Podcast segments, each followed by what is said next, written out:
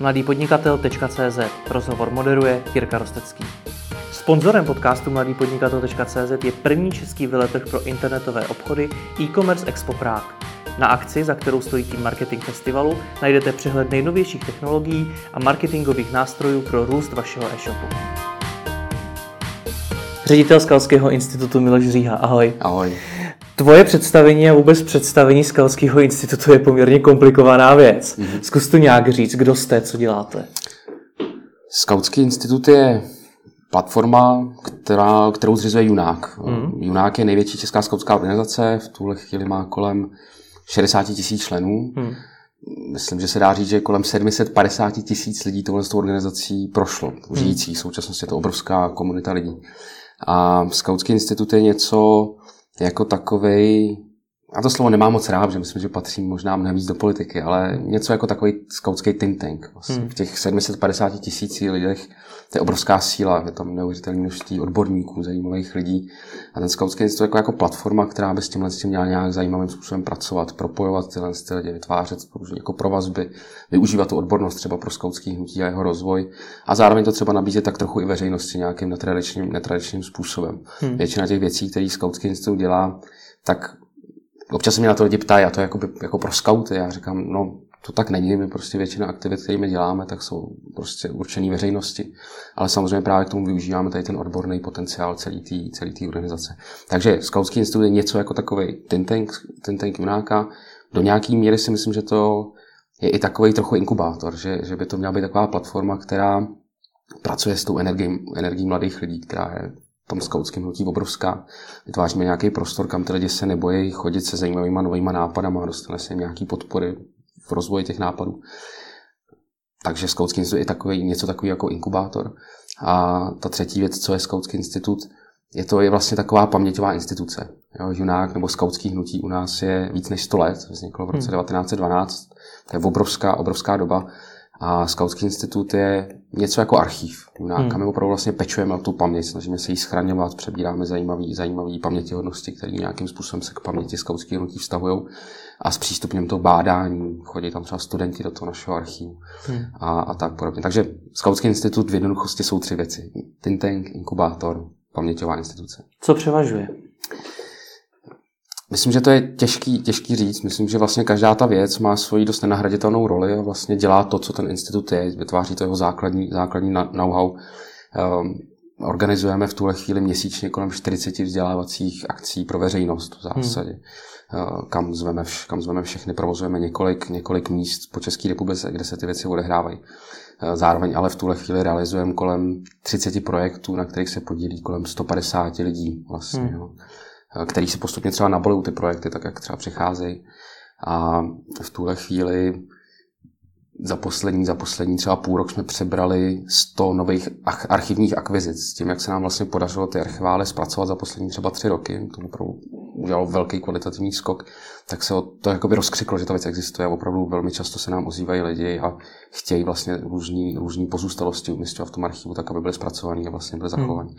Takže spíš já bych to vnímal tak, že opravdu ty, ty tři věci jsou takový nohy té činnosti toho institutu, které nějakým zásadním způsobem se doplňují a, a fungují společně. A když se zastavíme u těch akcí a projektů, tak co to nejčastěji je za akce a projekty? jsou to, když bychom mluvili o těch akcích, tak myslím, že to, to, co bude to největší těžiště těch aktivit, budou opravdu nějaký vzdělávací akce. Různých, různých forem. Opravdu pořádáme přednášky na různý témata, pořádáme různé workshopy, Eh, pořádáme i takový, dejme tomu, přednáškový cykly. Vlastně my se snažíme hmm. opravdu hledat nějaký zajímavý současný témata, u kterých máme pocit, že prostě pro ty současní lidi uh, jsou v něčem palčiví. Snažíme se to nabízet, tyhle ty témata. Takovým tématem může být třeba téma práce a to, jak se mění pracovní trhy. Hmm. Uh, každý nosíme v kapse krabičku, říká se tomu dneska smartphone, ale první takovouhle věc v takovéhle podobě představil Steve Jobs deset let zpátky. Za tu dobu prostě vznikly pracovní trhy, které dneska zaměstnávají desítky milionů lidí po celém světě. To je obrovský skok. Hmm. Na, tohle, na tohle ty lidi nikdo nemohl připravit. Jako ve škole se to nikdo nenaučí. Takže třeba jeden takový, takový vzdělávací cyklus, který my děláme, se jmenuje Hledáme Dream Job. A zveme tam, zveme tam lidi z různých profesí, který, který o, těch, o těch profesích vyprávějí. A chodí tam lidi všech možných generací, vlastně si to poslechnou, protože to zajímá. Některý, některý ty mladí lidi se rozhodují, co vlastně v tom životě budou dělat a najednou s tím můžou se tam potkat, můžou tím být nějak konfrontovaní, můžou se doptat. Hmm. A je to, je, takhle to trochu funguje. Myslím, že pro nás důležitější než to množství těch akcí jsou vlastně ty témata. Nějakým způsobem se dotknout zajímavých témat a nabídnout tu odbornost v, těm témat, v těch tématech ostatních. A ty projekty? Ty projekty, ty projekty Uh, jeden takový třeba projekt, který, který mám moc rád a vzniknul, vzniknul, dejme tomu rok zpátky a v tomhle tu chvíli běží, uh, jmenuje se třeba Hrdinové války. Jo, my jsme zjistili, že, že v tom archivu uh, existuje seznam lidí, který padli za druhé světové války a nějakým způsobem měli vztah ke scoutingu. Jo, je to zhruba 700 lidí v podstatě.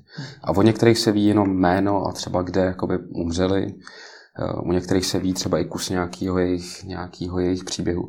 A my jsme vlastně vytvořili takový portál, který se jmenuje Hrdinové války.cz a vlastně za toho portálu jsou nahrané medailonky všech tělen z těch 700 lidí. Hmm.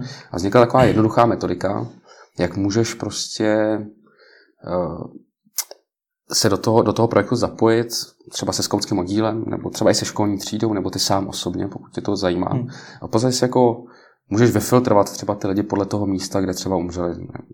Bylo třeba z Kolína, tak napíšeš Kolín a vypadnou ti z těch 700 třeba tři, který s tím místem nějak souvisí. A ty klikneš, chci nějakým způsobem napsat příběh toho člověka. Prostě si ho vybereš a nějakým způsobem podle té jednoduché metodiky na tom příběhu můžeš pracovat. Jo. Prostě třeba vyfotíš to místo, kde ten, kde ten člověk umřel. Můžeš vyrazit do místního archivu a najít tam třeba nějaký, nějaký pamětihodnosti, můžeš najít nějaký příbuzný.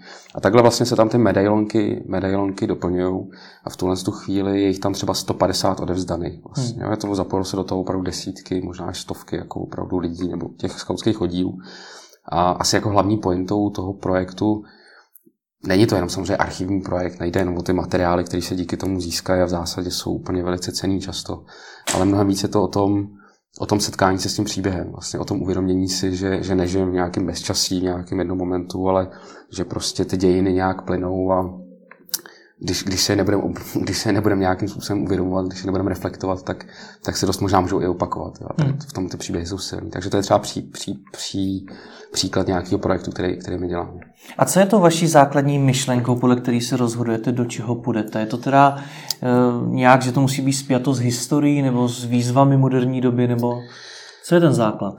Já si myslím, že, že to, že, že vlastně my to nehledáme takhle exaktně. Jo? Myslím si, že asi podstatně vrátit se k tomu, co jsem říkal na, před chvílí. Um, ten skautský institut vzniká nebo je založený junákem, prostě skautskou organizací. Skautská organizace uh, má nějaký poslání. Prostě snaží se, snaží se všestranně rozvíjet mladí lidi. Snaží se rozvíjet ve vztahu sama k sobě, aby ten člověk prostě nějakým způsobem rozvíjel sama sebe.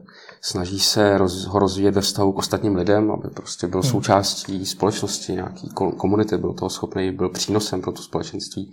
A za třetí snaží se toho člověka rozvíjet ve vztahu k nějakým hodnotám, který, který toho člověka přesahují. Vůbec asi nemusíme mluvit o víře, nebo věřící nebo nevěřící, ale asi se shodneme, že pro, pro člověka je důležitý třeba jako téma pravdy vlastně, že je lepší možná mluvit pravdu, než lhát vlastně. Hmm. A to jsou nějaký asi principů hodnoty, které nás dva přesahují a člověk nějakým způsobem svůj vztah k tomu musí kultivovat, musí se vlastně rozvíjet i v těchto věcech. Hmm. A to je asi nějaký základní půdorys vlastně práce toho skautského hnutí, že prostě říká jako člověk by se měl rozvíjet v těch třech, třech oblastech. Ve vztahu sama k sobě, k ostatním lidem a k těm věcem, které ho přesahují. Hmm. A potom, potom scouting Scouting je vlastně jako geniální pedagogický koncept. Je tady prostě 100 let a v zásadě na nějaký svoji přitažlivosti za těch 100 let nic, nic nestratil. Dneska, jak jsem to říkal, tak dneska v Čechách je Dneska v Čechách je 60 tisíc skautů a ta organizace o 3 tisíce lidí ročně roste v podstatě v tuhle chvíli. Hmm. Já si myslím, že to je trochu daný tím, že, že ta organizace nabízí některé věci, které jsou, které jsou dneska trošku jako vzácný, nebo možná jdou, jdou trochu proti takovému obecnému společenskému společenskému myšlení a zároveň ty lidi cítí, že v zásadě něco takového je potřeba. Jo. Myslím, že za prvý je to uh, jako naučit se učit. Jo. Že prostě přesně, když jsem mluvil před chvilkou, jak se mění pracovní trhy, jak se mění to prostředí, ve kterém žijem, no tak představa, že jednou vylezem ze školy a prostě budeme hotoví a připravení na ten život, to je velká fikce. Vlastně, jo. A ten scouting je hodně o tomhle, prostě, že neustále před ty lidi staví nějaký nový horizonty, které jsou dejme tomu přeměřený věku, ale furt jsou jako velkou výzvou. Jo. Prostě nějakým způsobem ten člověk dostane do krve tohle z toho, že furt takovýhle horizonty by měl v tom životě hledat. Prostě naučit se učit, to je prostě základ dneska, myslím, v dnešní společnosti. Myslím, že ta druhá klíčová věc, která v tom scoutingu je a je prostě naprosto zásadní, je nějaký téma jako opravdovosti. Dotknout se v životě něčeho, co, co, je, co je opravdový. Jo, to, je, to je neuvěřitelně formativní zážitek pro, pro člověka.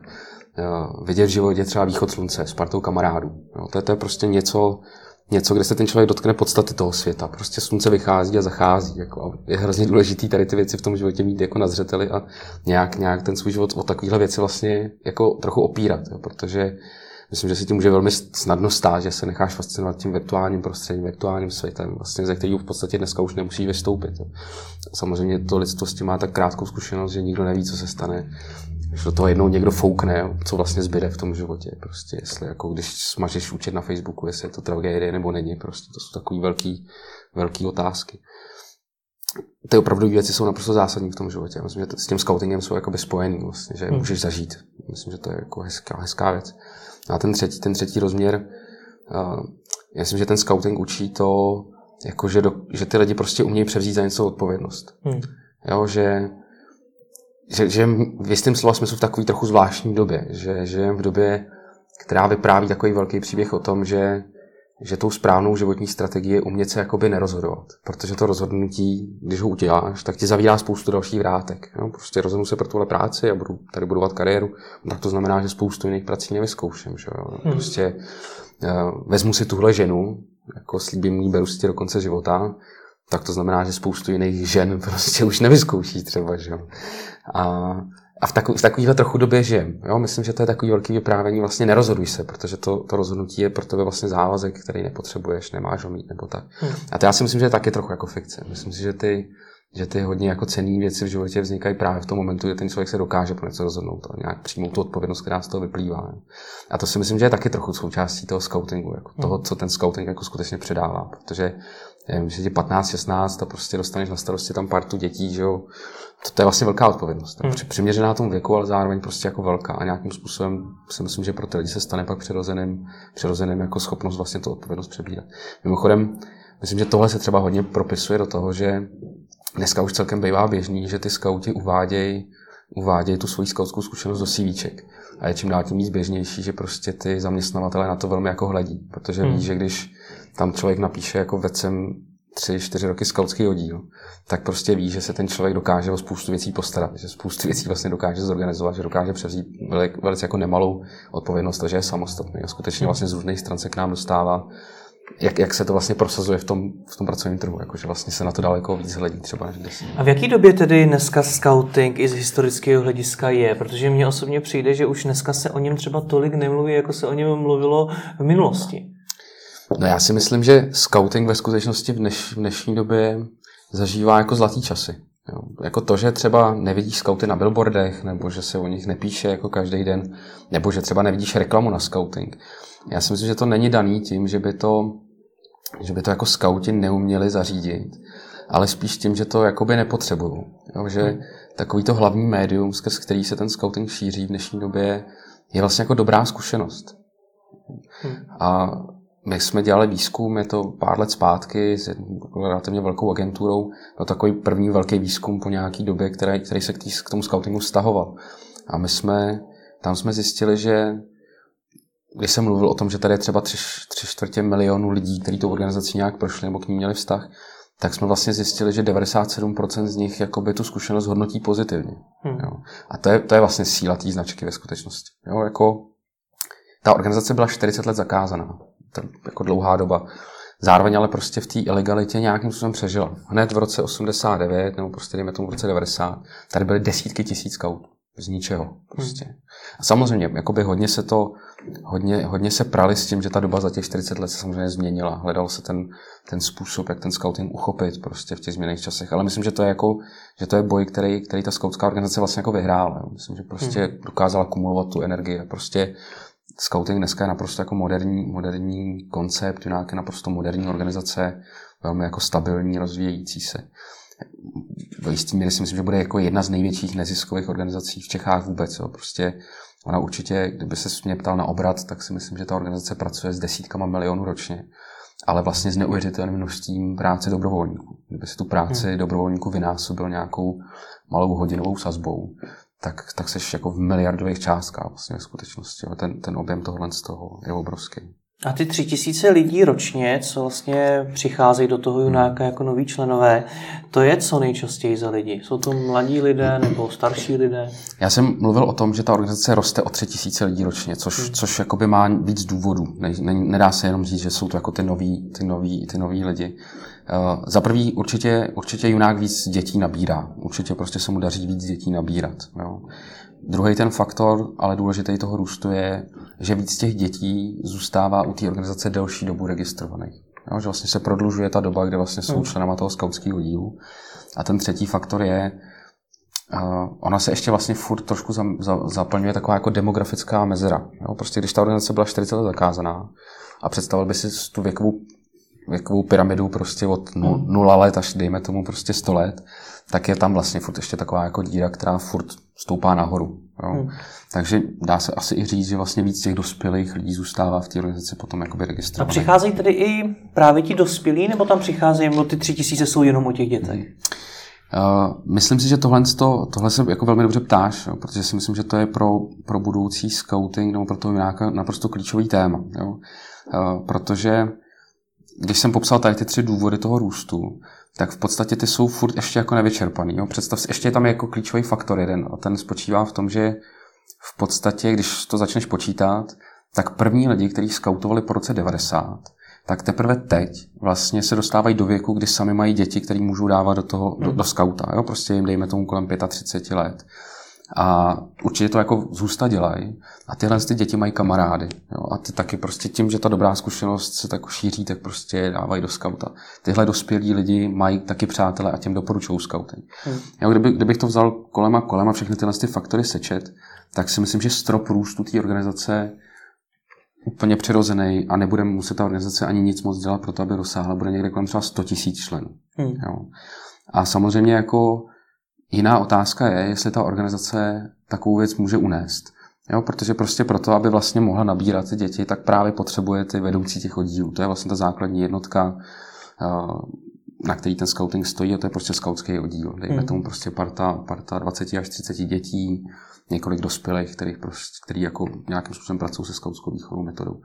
A Myslím si, že aby vlastně, aby ten potenciál byl naplněný, tak je to dneska hodně o tom, že ta organizace dokáže nabírat dospělí vlastně zvenčí, který tu skautskou zkušenost nemá. A to je, myslím, že jako velká výzva pro toho současného junáka. No a daří se to? Myslím, že v nějaký míře se to daří. Určitě to není tak, že, ten, že, ta, že ta organizace by byla úplně jako uzavřená nějakým způsobem, nějakým způsobem to, to odmítala, tak si myslím, že to postavený není. Ale je to určitě tak, že aby si třeba mohl vést skautský oddíl, tak to, tak to vyžaduje poměrně docela dost vzdělávání. Hmm. Že vlastně existuje několik stupňů vzdělávání, kterýma ten člověk musí projít a musí opravdu musí vlastně složit určitý zkoušky, prostě, aby vlastně tu, tu věc mohl dělat. Takže a v tuhle chvíli si myslím, že to není třeba úplně přizpůsobený tomu, aby přišel člověk, který tu skautskou zkušenost nemá no, a nějakým hmm. způsobem to absolvoval. V tomhle si myslím, že se to trošku uzavřeně tvářit může. Ale myslím, že to je něco, co se s čím se dá jako pracovat. A myslím, že to je pro tu organizaci taková velká výzva dneska. No my už to začínáme právě trochu komplikovat, protože ty teď mluvíš o tom Junákovi. Ale ty jsi ze Skautského institutu. Mm-hmm. Ten bere lidi kde? Hele, no tak ještě, ještě prostě pro srozumitelnost. Junák je organizace, která má formu zapsaný spolek. Hmm. Jo? A Skautský institut je takzvaně, takzvaně pobočný spolek. Jo? To znamená, že my jsme prostě organizace zřízená Junákem, já jsem ředitel Skautského institutu, který je jmenovaný představitelem, hmm. představitelem Junáka. A Skautský institut vlastně jako nemá, nemá členy.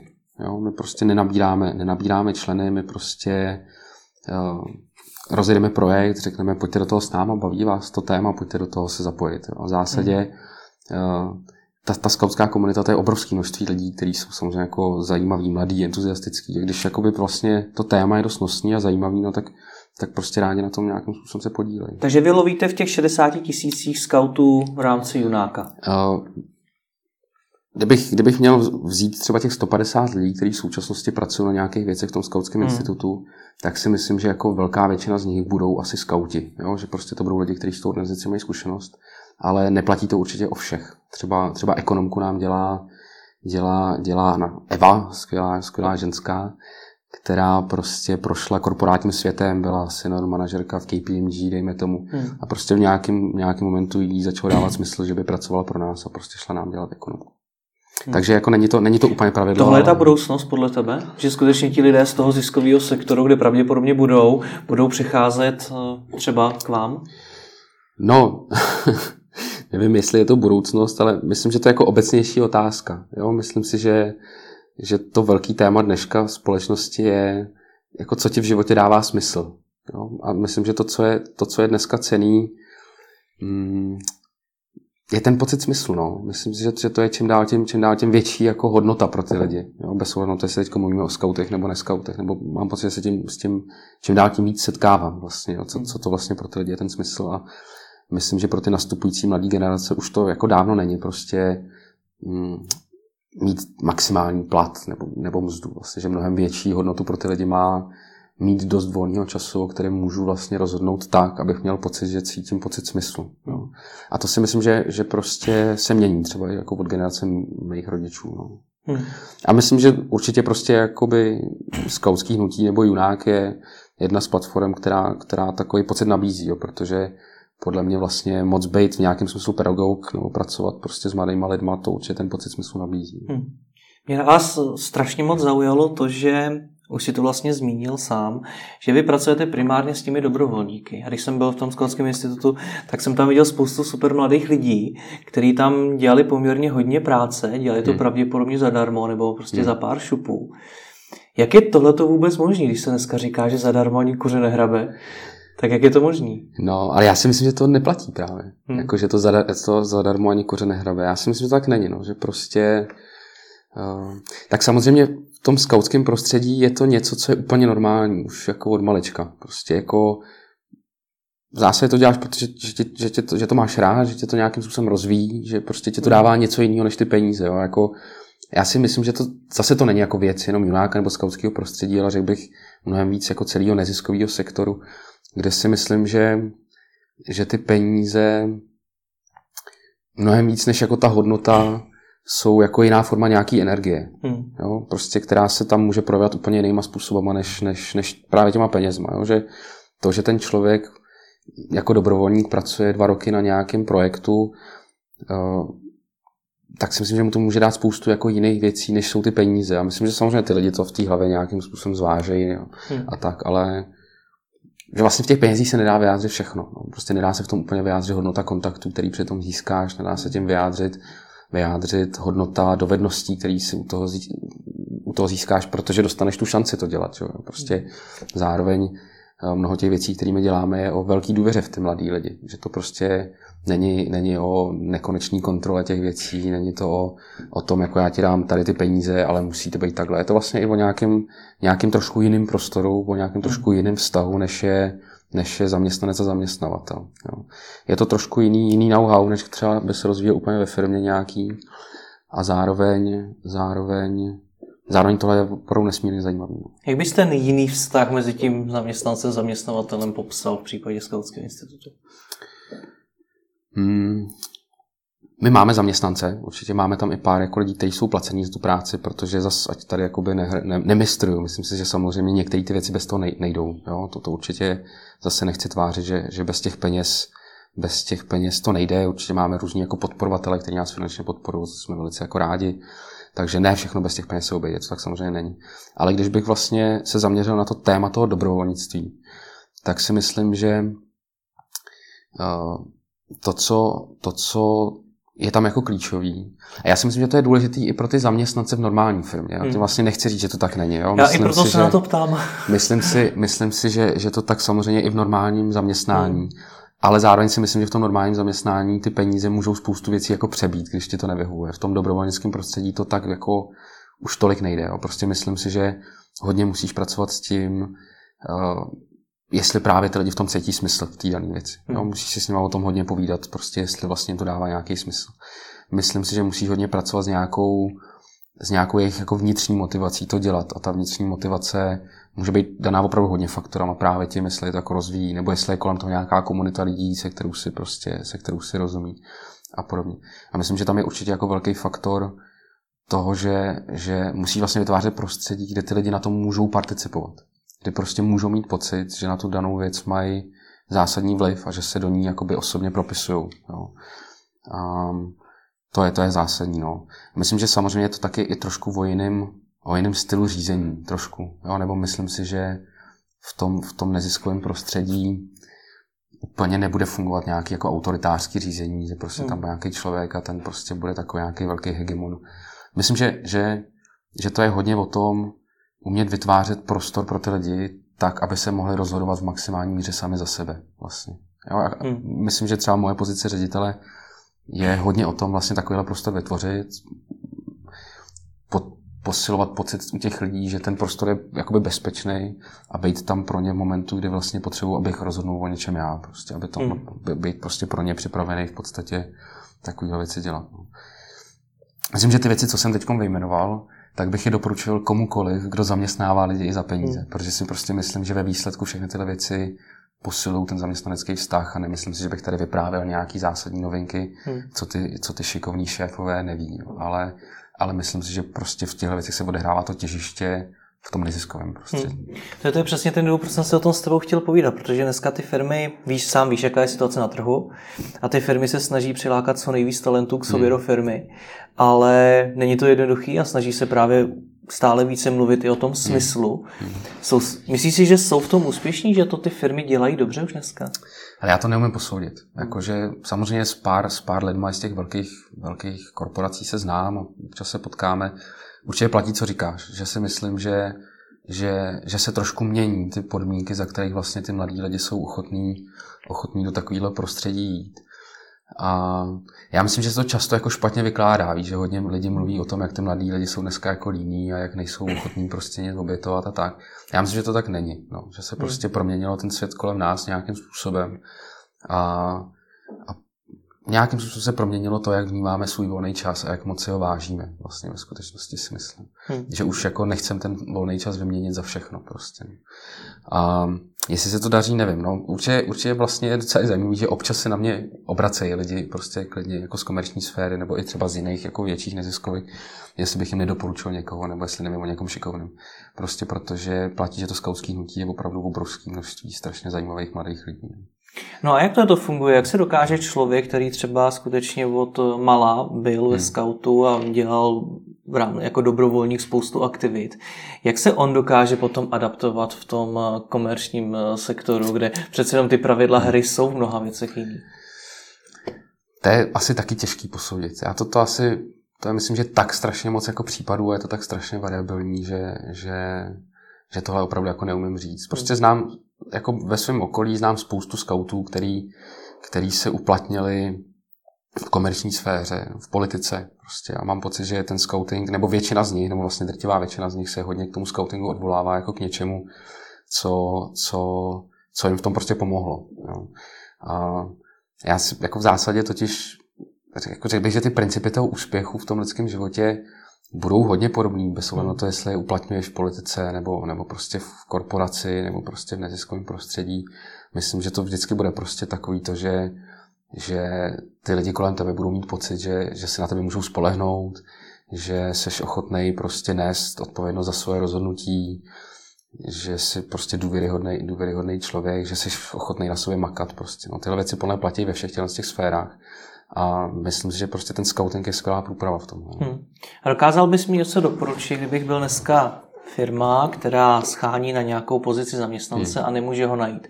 Buď to kvůli situaci na trhu, nebo hmm. protože třeba není tak atraktivní vůči jiným zaměstnavatelům. Dokázal bys mi poradit, co mám dělat?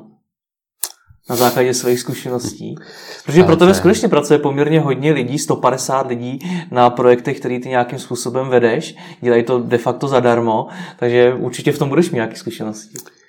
Já nevím, jestli jsou úplně přenositelné, hmm. jo, protože, protože jako to prostředí, prostředí té skautské organizace je vlastně jako unikátní. Jo, je, je, je, nemá úplně jako precedent. Jo. Já občas, když o tomhle vyprávím, tak říkám jeden takový příběh, jo, tak úplně krátce, ať jako to hmm. nezdržujem ten rozhovor. Je to třeba rok, 2000, rok 2013, jo, to bylo takový období, kde ve mně třeba se hodně rodilo to, že bychom ten skautský institut rozjeli v té současné podobě. A vlastně to byl takový rok, kdy jsem trošku jakoby pochopil, jaká je vlastně síla té komunity v propojení třeba, dejme tomu, s novou technologií nebo prostě s, s fyzickým prostorem nějakým. Uh, prostě byl červen 2013 a začalo strašně pršet. Jo? Prostě hmm. strašně bylo. A jeli jsme s manželkou z chalupy a ve zprávách hlásili prostě povodně, jo? Vltava se rozvodňuje, připravte se jako povodňový stupně, že jo? všichni měli v hlavě ještě ten rok 2002, jak to Vltava se rozlila. Tak jsme si řekli, no tak svoláme pár jako lidí, co známe, a po, budeme si povídat o tom, co by ty skauti mohli v takovéhle situaci jako udělat. No, prostě, hmm. jak, jak, v čem by mohli pomoct. A do hodiny se nás prostě potkalo asi 15 a začali jsme to jako řešit. Ale bylo to vlastně jako brainstorming. Jo, prostě, jako, jako házeli jsme nápady a někdo řekl, no tak napiš tam, obvoláme městský části a zjistíme, jestli vůbec jako něco potřebují. A teď jsme to napsali a někdo řekl, počkej, já to hned udělám, to prostě nebudeme zdržovat. A teď šel, začal volat, jo, zjistil to. Hmm. Někdo a někdo řekl, no, tak mohli bychom udělat Google formulář, kdyby se nám hlásili dobrovolníci. Jo. Hmm. A, poč, a řekl, počkej, tak já to hned udělám. A prostě do, do, do dejme tomu třeba 4, do 4 hodin jsme měli 800 přihlášených lidí, že by vlastně chtěli pomoct. Jo. Hmm. Scoutů samozřejmě, protože jsme to vlastně mohli šířit rychle jako mezi scouty. No a najednou prostě přišel, přišel večer, že ta Vltava se opravdu jako rozlila a najednou prostě ty městské části začaly volat nám, protože to pro ně bylo mnohem jednodušší. Protože my jsme prostě mohli říct, jo, tak vás 20, prosím vás, běžte tamhle a písek, vás, vás 30 běžte vynášet knížky ze sklepa v městské knihovně. Jo. A takhle jsme strávili celou noc jako, a ráno jsme úplně nevyspalí, že jo, prostě jsme končili. A, a teď prostě jsem se potkal s partou takových webařů, jako Mango Web se jmenují, dělají skvělé věci prostě a řekli jsme si, pojďme udělat nějaký portál, který to celý zjednoduší. Jo. Hmm. A vznikla, vznikl portál, který se jmenoval Povodňová pomoc, který byl geniální v tom, že ten člověk, který potřeboval pomoc něčím, tak tam zadal inzerát. Potřebují tolik lidí tam a tam takovýhle vybavení. A ty lidi, kteří chtěli pomoct, kteří v tuhle chvíli, prostě v ten moment už bylo třeba 1500, tak tam mohli kliknout prostě. A v tu chvíli se jim navzájem měnili telefonní čísla, když se ten inzerát naplnil, tak zmizel. A to, to byl úplně geniální zážitek, jako síly té komunity, kdy prostě tam vznikl inzerát na 10 lidí a do pěti minut byl pryč. Jo, prostě najednou, jako ta síla toho propojení těch věcí byla neuvěřitelná. A pro mě to vyvrcholilo jedním obrovským zážitkem, kdy nám volala nějaká taková starší paní. Jo, z někde prostě z radnice nějaký městské části a říkala, a plakala prostě, říkala, nám to tady vytopilo skleníky u řeky, prostě to je naše celoživotní tady práce, je to prostě pryč, jako a tady mi neumějí pomoct na té radnici, neuměli byste mi pomoct.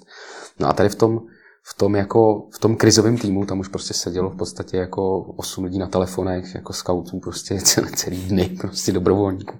Tak to někdo zadal tady na ten portál. A než ta paní přišla domů za tři čtvrtě hodiny z té radnice, tak tam na ní čekalo vlastně třeba 20 lidí s lopatama. Prostě. Hmm.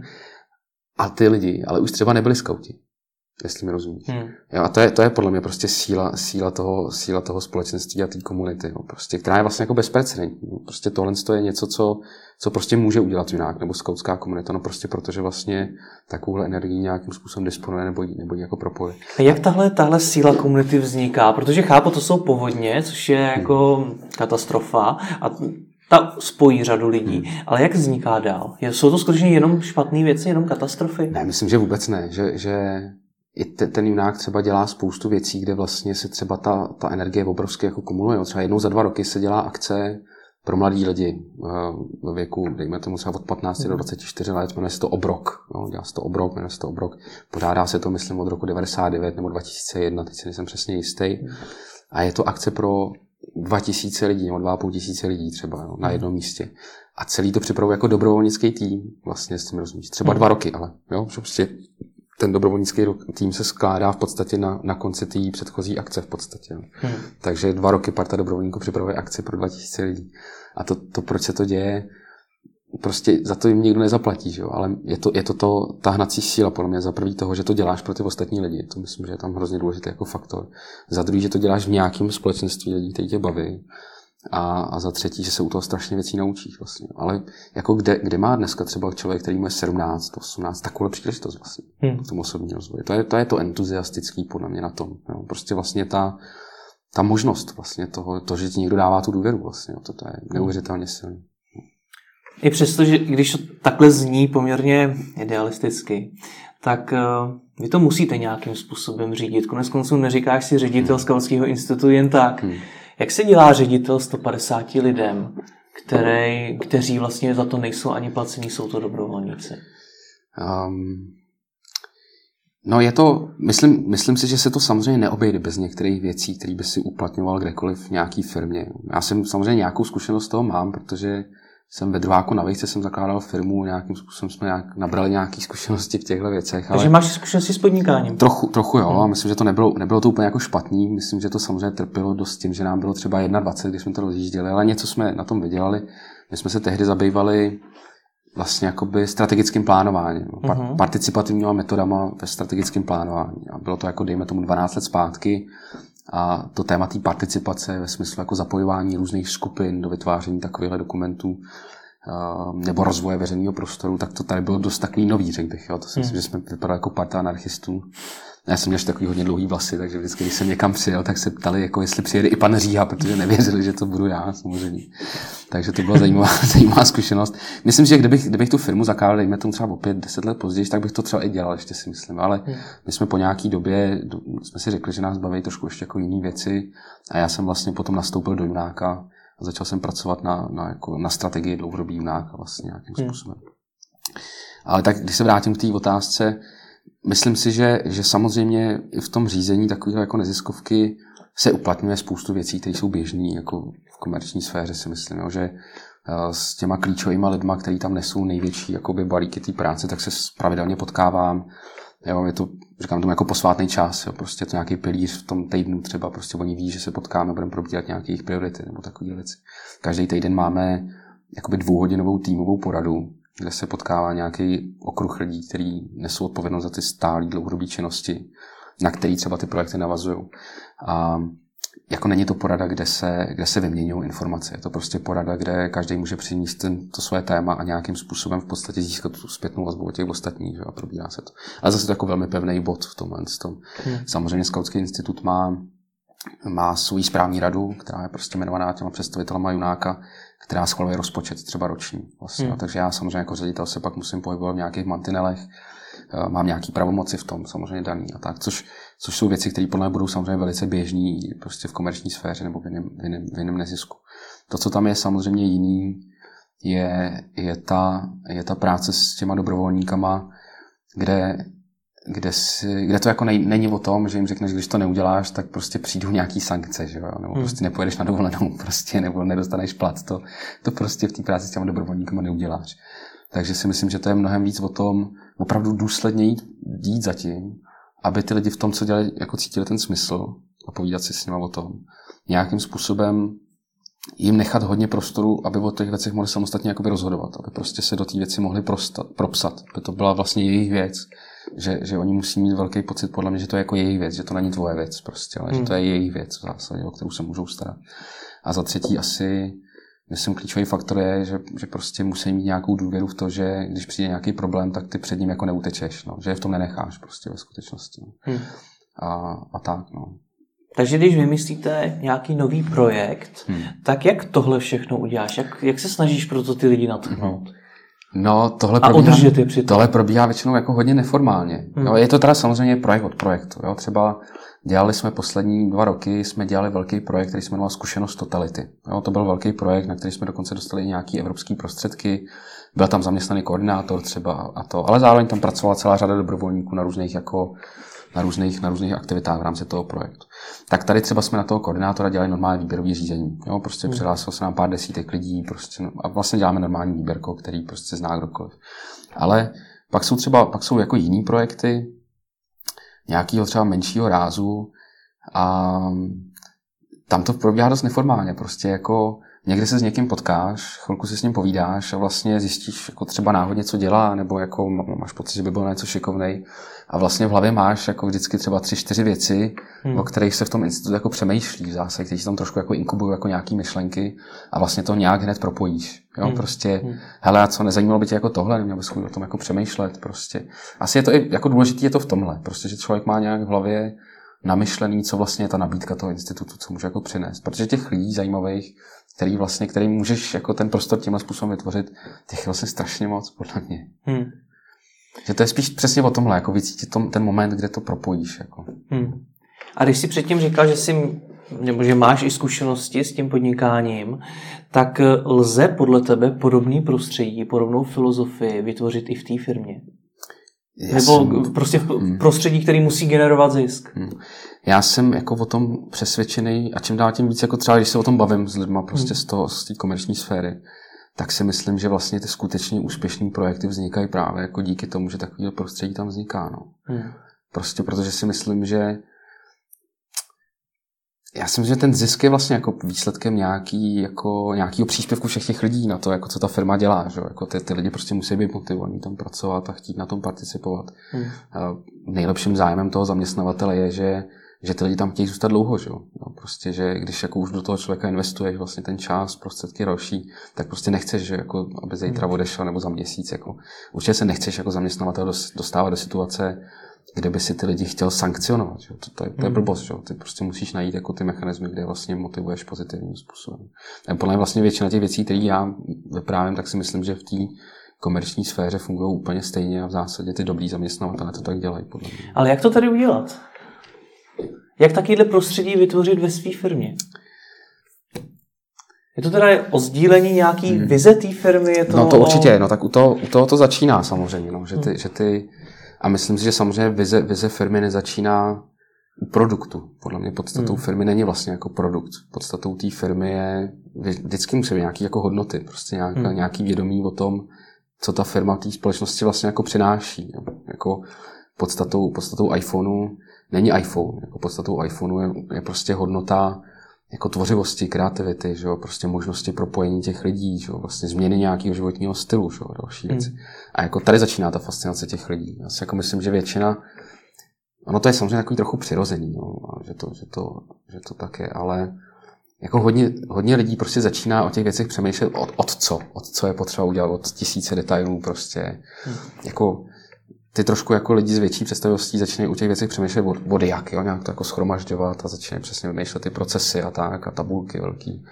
No ale prostě ty skutečně velký a úspěšné věci podle začínají od nějaký jako uh, fascinující odpovědi na otázku jako proč vlastně. Že? Hmm. Prostě a ta, ta věc většinou ty věci nese. No. Takže já vím, že to je, jako, to je hodně abstraktně obecný, jo. vlastně to není žádná, žádná jako velká nápověda pro kohokoliv, ale myslím si, že vlastně že, že kdokoliv, kdo vlastně by chtěl rozvíjet takovouhle věc, a myslím, že se to týká podnikání nebo jakýkoliv projektu, tak prostě by měl být schopný kdykoliv, komukoliv dokázat prostě ve 20 vteřinách odpovědět na otázku, jako proč to, proč to děláš, prostě, proč, proč to jako má být jako zajímavý pro ty lidi. Že? Hmm. Protože jedna věc, jestli je to zajímavý pro zákazníky, ale prostě musí to být zajímavý pro ty lidi, kteří, kteří s tebou na tom pracují. Že? A vlastně obětují mm. tomu kus života vlastně. To je, to je nejcennější, jako vlastně, co ty máš. Je to, je to část tvůj, že? To, je, mm. to je nejvíc cený. To nejsou peníze, není to auto, není to dovolená.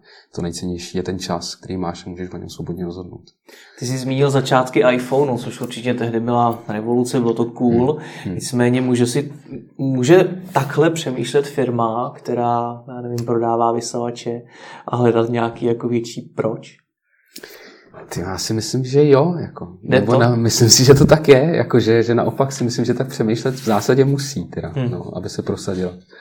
Že, že myslím, že to, co rozhodne o tom, jestli ty lidi se koupí tenhle vysavač nebo tam ten vysavač, podle mě ve skutečnosti není seznam, hmm. seznam vlastností toho vysavače, ale je to prostě celá, celý nějaký velký příběh, který zatím, který zatím jako stojí. No, prostě. A nebo jestli je čitelný nebo není. Hmm. Ale ať nejsme jenom tak hodně pozitivní, musíš řešit i někdy ty negativní záležitosti, to, kdy skutečně v tom týmu třeba někdo nefunguje tak, jak by měl, nebo nedej bože, prostě potřebuješ, aby někdo z toho týmu úplně odešel, protože ho třeba rozvrací a tak podobně. Protože i tyhle ty hmm. věci se dají řešit dobře, v klidu. Hmm. Hmm. Um, neděje se to často. Hmm. Jako není to určitě něco, co, co, bychom řešili, co bychom řešili každodenně a myslím, že to je něco, co, co třeba i já sám se jako učím, jak se, jak se jakoby nějakým způsobem v takových situacích chovat. Určitě, určitě jsme to zažili. No. Prostě když jsem třeba mluvil o tom velkém projektu Zkušenost totality, tak tam jsme, tam jsme dělali to výběrové řízení a vlastně ten první člověk, který jsme nabrali, to vlastně byl jako velmi šikovný. No. Vlastně, že to podle mě nebylo, nebyl problém v tom, že bychom vybrali špatného člověka, ale do nějaký míry jsme prostě podcenili třeba jako velikost toho úvazku, který, který by ten člověk na to měl mít v kombinaci s nějakýma jeho jinýma aktivitama. A ten projekt se prostě ukázal větší, než byl zvládnutelný v tom úvazku. A to samozřejmě na toho člověka vytvořilo jakoby velký, velký tlak. A myslím, že nám jako chvilku trvalo, než jsme pochopili vlastně, pro, proč se třeba cítí to nepohodlně jo, v některých, hmm. některých věcech. A, a tak, takže určitě jsme to, jsme to prostě museli řešit, třeba tady s tím člověkem jsme se domluvili prostě, že skončí, a, protože prostě z toho byl unavený v nějakém slova smyslu. Pro ten projekt to nebyl, nebyla tragédie, hmm. že nás to dostalo do nějakého nepohodlí, museli jsme to řešit ale, ale zvládli jsme to prostě. No. Ale je to třeba takový příklad. Už se to stane. Už se to stane. A stane se to i v těch dobrovolnických projektech. Není to tak, že, hmm. není to tak, že, že, že by to všechno bylo ideální. To vůbec ne. To vůbec ne. A poznáš člověka, který splňuje ty kvality, které ty v rámci Skautského institutu považuješ za důležitý? Nebo je to o čase? Určitě je to i o tom čase. Jo. Hmm. Myslím si, že, že, že je to i o tom čase. No. Já si myslím, že ty věci, kterými děláme, nejde dělat bez té důvěry. Jo? Že prostě hmm. se, že ne, nevykročíš nad nějakou hlubinu. Jo? Že na nějakou hlubinu nejistoty. Jo? Prostě hmm. máš ten nápad, máš ten projekt, víš, že to má nějaký potenciál prostě a v zásadě jako jediný způsob, jak se to může stát, je, že se najde člověk, který si to vlastně vezme za svý. Jo? A to hmm. znamená, že v tom bude vidět smysl, že ho to bude bavit, že se na to něco naučí, že třeba má kolem sebe partu lidí, která si to prostě vezme a bude to jako dělat. A a samozřejmě se může jako ukázat, že prostě ten člověk na to nemá třeba. Hmm. No, to se no já se na to ptám proto, protože já Skautský institut nevidím jako 150 dobrovolníků. Hmm. Já ho v podstatě vidím jako 150 lídrů, protože oni vedou jednotlivé projekty, kde už jsme to říkali, většina hmm. těch lidí za to třeba není placená, právě proto je musí nějakým způsobem natchnout, musí je umět vést, musí umět dokončovat ty projekty, vytvářet nové věci. Tak mě právě zajímá, jestli poznáš lídra. Nebo budoucího lídra. Hmm. Určitě to není tak, že by tam bylo 150 lídrů. No, prostě určitě snažíme se, prostě, když ty projekty děláme, tak aby tam byli lidi, u kterých máme pocit, že mají ten tak nabrán, hmm. jo, že jsou ty lídři, ale vlastně kolem nich se vytváří ty komunity těch lidí, protože hmm. prostě být lídrem to, to není jako to nejvíc, podle mě. Jo? Jako každý ten člověk má jako jinou nátoru a cítí se dobře v jiný, v jiný roli. Jo? Mimochodem, myslím, že to je taky vlastně jako hodně zajímavá, zajímavá věc, kterou ten scouting scouting těm lidem jako dává. Jo? Prostě nějakým způsobem nahlídnout svoji týmovou roli. Ty lidi hmm. v tom scoutingu od malička vlastně fungují v malých skupinách, které nějakým způsobem fungují samostatně. Role, role vedoucího oddílu není určitě v tom, že vlastně s těma dětma furt je, nebo prostě furt jako za ně něco řeší, nebo tak. Naopak, jako podstatnou té skautské výchovné metody je to, že prostě vlastně třeba to v tom oddíle jsou nějaký družiny a v té družině jsou prostě lidi i třeba různého věku, dejme tomu od 10 do 15 let v tom skautském prostředí a ty starší se nějakým způsobem starají o ty mladší, ale zároveň ten skautský program je hodně udělaný o tom, aby ty lidi si vlastně vyzkoušeli různý týmový role. Jo. Mm. A myslím si, že právě i v tom je vlastně hodně velká cena těch lidí, kteří tím scoutingem jako prošli, protože prostě vlastně nějakým způsobem ty svoje schopnosti nahlídli a trochu mají jasno o tom, co vlastně jako v tom týmu chtějí dělat. Takže já se jako mnohem častěji se samozřejmě setkám s tím, že ty lidi řeknou, hele, já u toho chci být, ale nechci to šéfovat, protože hmm. si myslím, že na to nejsem ten správný vlastně. Jo. A i to je obdivuhodný, když Takže, dokážeš jo, jo, jo, říct. Jo, jo, jo. Hmm. A samozřejmě, a může to být tak, že třeba ty si myslíš, že jako je, jo. A pak je to o nějakém povídání, jestli vlastně je to tak, že prostě se v tom třeba podceňuje, nebo že prostě hmm. mu to není pohodlný, nebo tak. A, a nebo může to být i o tom, že nějakým způsobem řešíš nastavení toho projektu, aby to pro toho člověka v tomhle pohodlný bylo. Jo. Že hmm. možná stejně, stejně jako kdyby si definoval projekt v komerční sféře, když řekneš jako projekty definované nějakým zadáním, nějakým časovým horizontem, rozpočtem, tak to samozřejmě platí, platí i pro nás. Jo. I vlastně myslím, že s velkou součástí práce s těma dobrovolníkama je, že to má vlastně nějakou formu kontraktu. Jo, že řekneš, ale pojďme do toho jo, a pojďme si slíbit, že to je třeba na rok. Jo, a vlastně to, že tam je nějaký takový časový horizont, je vlastně důležitý i pro toho dobrovolníka samozřejmě. Jo, že vlastně ví, že se neuvazuje k něčemu, co, hmm. co bude dělat do nekonečná, se tady odpovědnost za prostě nekonečná. Prostě proces zjistíš, jako víš, jak to funguje nebo nefunguje. No. Takže prostě mezi těma 150 lidmi, kteří kolem toho institutu na různých věcech se pohybují, to určitě není jako 150 lídrů v tom hmm. smyslu, co to slovo znamená. Jo. Ale je to, myslím, 150 hodně šikovných lidí.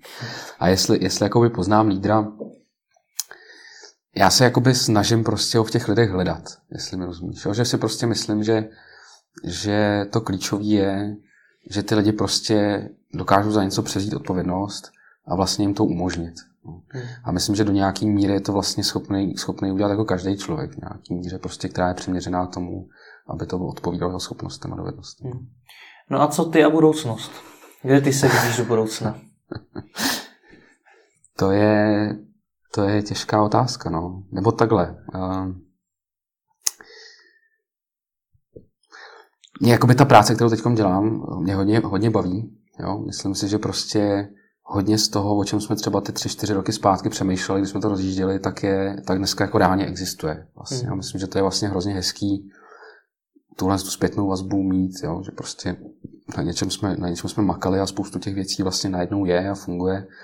A myslím si, že prostě z hlediska té naší vize, kterou jsme měli ty tři, čtyři roky zpátky, tak jsme někde třeba v půlce cesty, že si myslím, že hmm. ještě, ještě tady je něco, co máme před sebou a na čem se dá, na čem se dá prostě pracovat zajímavým způsobem. A co potom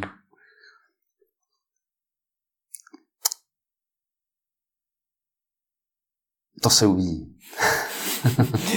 Jak vás lze podpořit? Eh, já ti samozřejmě děkuji za tuhle, za tuhle otázku. Eh, když jsem, když jsem vlastně mluvil o tom, my jsme prostě normální vlastně podstata toho, jak fungujeme nezisková organizace. Jo? Určitě máme nějaký druhy financování, protože prostě nějaký prostředky na to, na to co děláme, potřebujeme. Eh, některé prostředky jsme schopni si zajistit sami tím, že prostě trošičku podnikáme vlastně provozem toho prostoru. Jsme schopni psát granty, jo? prostě myslím, že různý, na ty různé projekty, které děláme, tak jsme schopni vlastně ty zdroje získat. Eh, jak je nás možný podpořit? Vlastně máme klub podporovatelů, kde prostě nám lidi můžou poslat třeba 150 korun měsíčně, 300 korun měsíčně, pokud to pro ně není problém. A to jsou samozřejmě pro nás jakoby nejcennější prostředky, protože hmm. pocházejí od lidí, kterým je sympatický to, co děláme a s těma prostředkama pak můžeme vlastně nějakým způsobem nakládat a pomáhá nám to tu instituci dělat stabilní. Takže určitě, určitě když, by, když, by, když by diváci měli chuť eh, stát se členama našeho klubu podporovatelů, tak to budeme velmi rádi a těm prostředkům, prostředkům, který se k nám dostanou, tak se snažíme chovat hodně jakoby šetrně, protože prostě vnímáme, že to je hodně cená věc. A určitě, určitě to, co se nám taky děje, že, že, že třeba občas přijde nějaký sponzor a řekne, jako, fakt se nám líbí, co, co děláte, prostě eh, chceme trošku u toho být, prostě rádi vám na to, co děláte, nějakým způsobem přispějem, takže to se určitě děje. A ještě je vlastně jako zajímavá forma, forma toho, jakým způsobem tu instituci financujeme, jsou jako partnerství vlastně nějaký s dalšíma institucemi, jo, kdy uh, se snažíme třeba najít nějaký společný téma s nějakou další institucí, uh, třeba třeba teď budeme dělat, nebo děláme jeden projekt s Deloitem, hmm. jo, který se jmenuje Šefem na nečisto. Vlastně ten projekt je založený na tom, že, že, že ty lidi, kteří se do toho přihlásí, tak prostě dostanou opravdu zajímavý, zajímavou možnost vyzkoušet si ty věci opravdu jako v ráném prostředí. Například prostě. v Zutu, pokud jsem například, dobře Například v Zutu, přesně tak, například hmm. v Zutu. A je to vlastně formou jako pěti, pěti workshopů, který proběhnou během podzimu. Je to jako konstruovaný pro 20 účastníků. Hmm. Ehm, myslím, že v tuhle chvíli jsme měli přihlásených třeba 40 nebo 50 lidí, že o to zájem byl. A je to vlastně spolupráce s Deloitem, která je založená na tom, že my nějakým způsobem můžeme zajímavě, zajímavě oslovit tu mladou komunitu a Deloitte nám vlastně s tím zase jakoby pomáhá, prostě s nějakým hmm. naším jakoby provozním rozpočtem. Ale za, zároveň asi pro nás jako ten úplně hlavní výstup samozřejmě není jenom těch pět workshopů pro těch 20 lidí, že se třeba budeme snažit mapovat motivaci těch lidí, proč do toho šli. Budeme se snažit zmapovat trošku, jako, co jim to dalo vlastně. A navazuje to na to, o čem jsem vlastně mluvil před chvilkou, že se to vztahuje k tématu té práce. Prostě vlastně většina těch věcí, které děláme nebo se snažíme dělat, tak by měli, jako chceme, aby navazovala na nějaký takový palčivý velký témata současný. Hmm. Jo, takže ten projekt je možná vlastně ze všeho nejvíc takový velký vyprávění o tom, jak, jak ty lidi vlastně dneska o práci přemýšlejí, co to vlastně pro ně znamená být šéf, jako, jo. Hmm. co to znamená si to vlastně moc vyzkoušet a tak. Takže věřím, že ten zajímavý výstup pak bude i třeba nějaký takový krátký dokument o tom, jak to celý proběhne. Tak dáme odkazy pod video. Já ti moc děkuji za rozhovor, ať Děkuji, měj se krásně, děkuji za pozvání.